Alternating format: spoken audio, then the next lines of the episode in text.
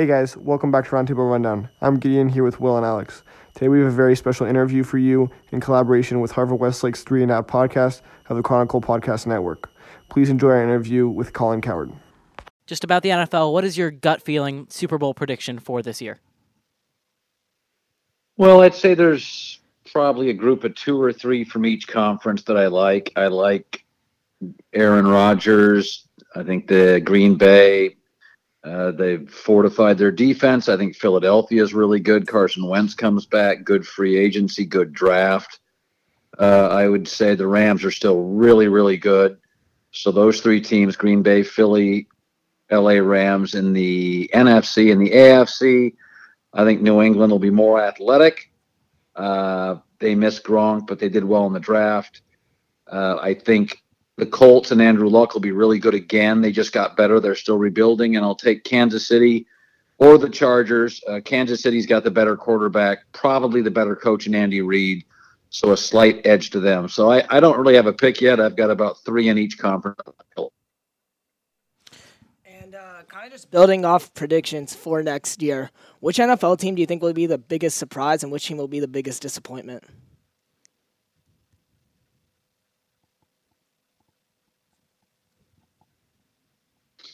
Uh, in the NFL next, they have an offensive coach for Sam Darnold. So I would take the Jets to go from four wins to eight or nine. That'll surprise a lot of people. Uh, disappointment, I think the Bears won't be nearly as good. Um, I think they were a term I use is smoke and mirrors. They they did a little David Copperfield. They try to fool people a lot with their offense. I thought by the end of the year, people kind of figured the Bears offense out.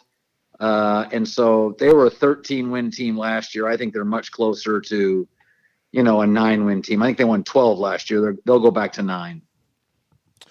All right. And um, what about football made you want to cover it? Like when you were growing up, like what is what's important about football to you? Well, I cover sports that I think the public likes. So the National Football League, professional football in America is easily the most popular sport. Um, so I, I, cover what the audience likes. Uh, college football is popular, but maybe about a fourth, a quarter as popular as the NFL. I cover that much less.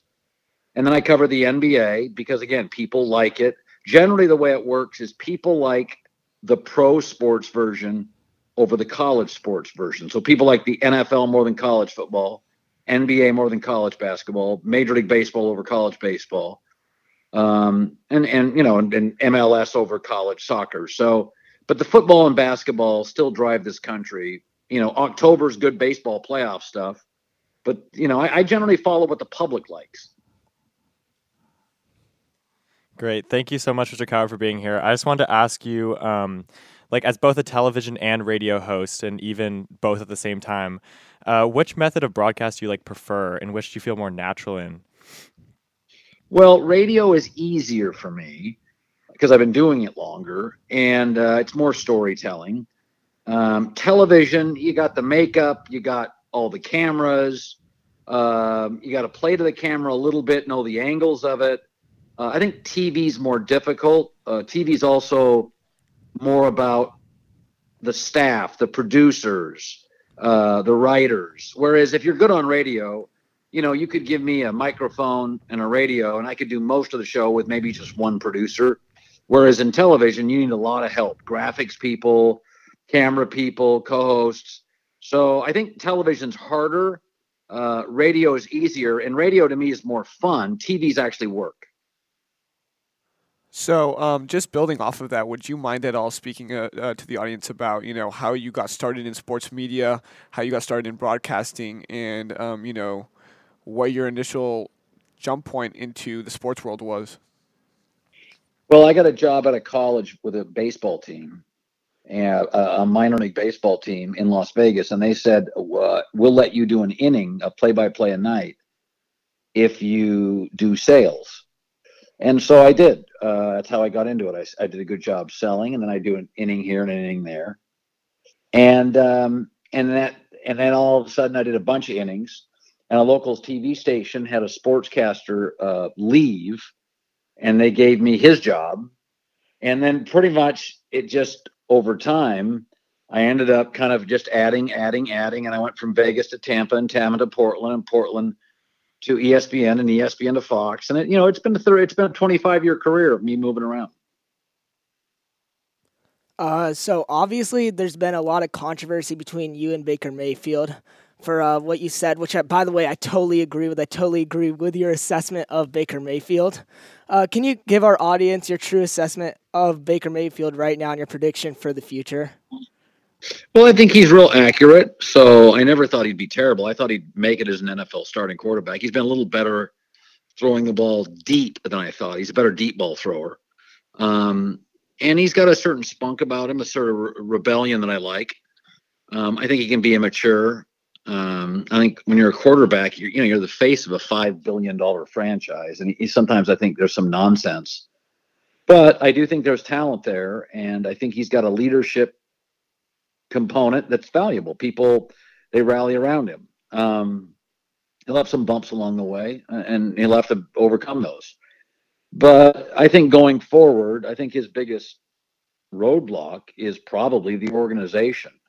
Uh, Cleveland's had nine coaches in the same time period. New England's had one. Uh, they're not well run, not well owned, um, and I think he'll have to overcome a certain level of chaos. He's already on his second coach in year two, and I don't think Freddie Kitchens will last very long. So I think after two years they'll fire Freddie Kitchens, and he'll be on his third coach in four years, and that's Cleveland.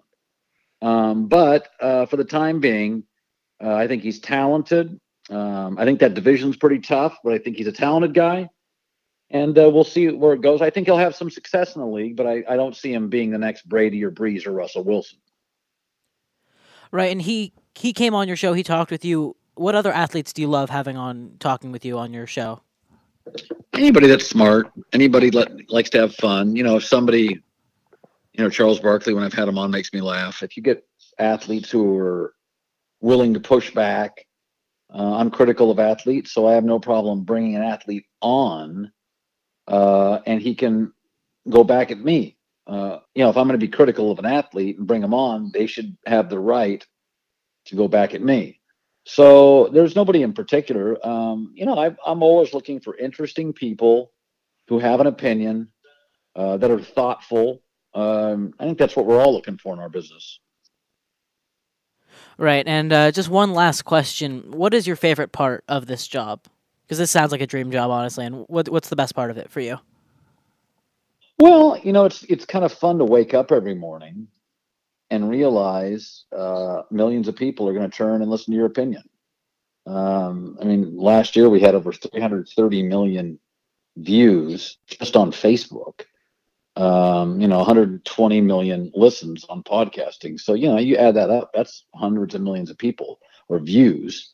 So, you know, it's fun. It's fun to be part of people's lives. It's fun to have a strong opinion and know every morning driving to work. People, I like that. Um, it, it, it, and I like, and I take it seriously. I work really hard on my craft.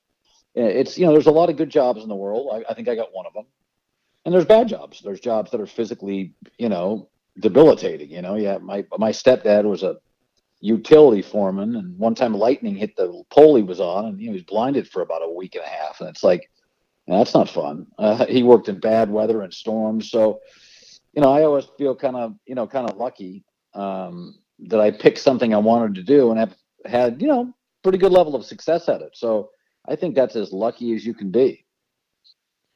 Definitely. And is is there anything else you'd like to add before we sign off here? Now what? Now you. What's the radio station? Am I on live? Is this live? No, you're not live. Don't worry. This is going up on uh, Spotify, podcast app, all over the place. Uh, no, I I like helping young people. I just, you know, put your head to it, your mind to it, your head down, work hard. But it's a fun job. Now it won't pay a lot for the first few years. But you know, most really good jobs, you got to scrap around for a couple years. But you know, once you get in the groove, you get a good job. It's a fun. It's a fun business. It is. It's fun. It's a. You get some travel in it. I've done a lot of that, and just keep getting better and better. And I wish you guys luck. All right. Thank you so much for coming on. All right, guys. Thank you.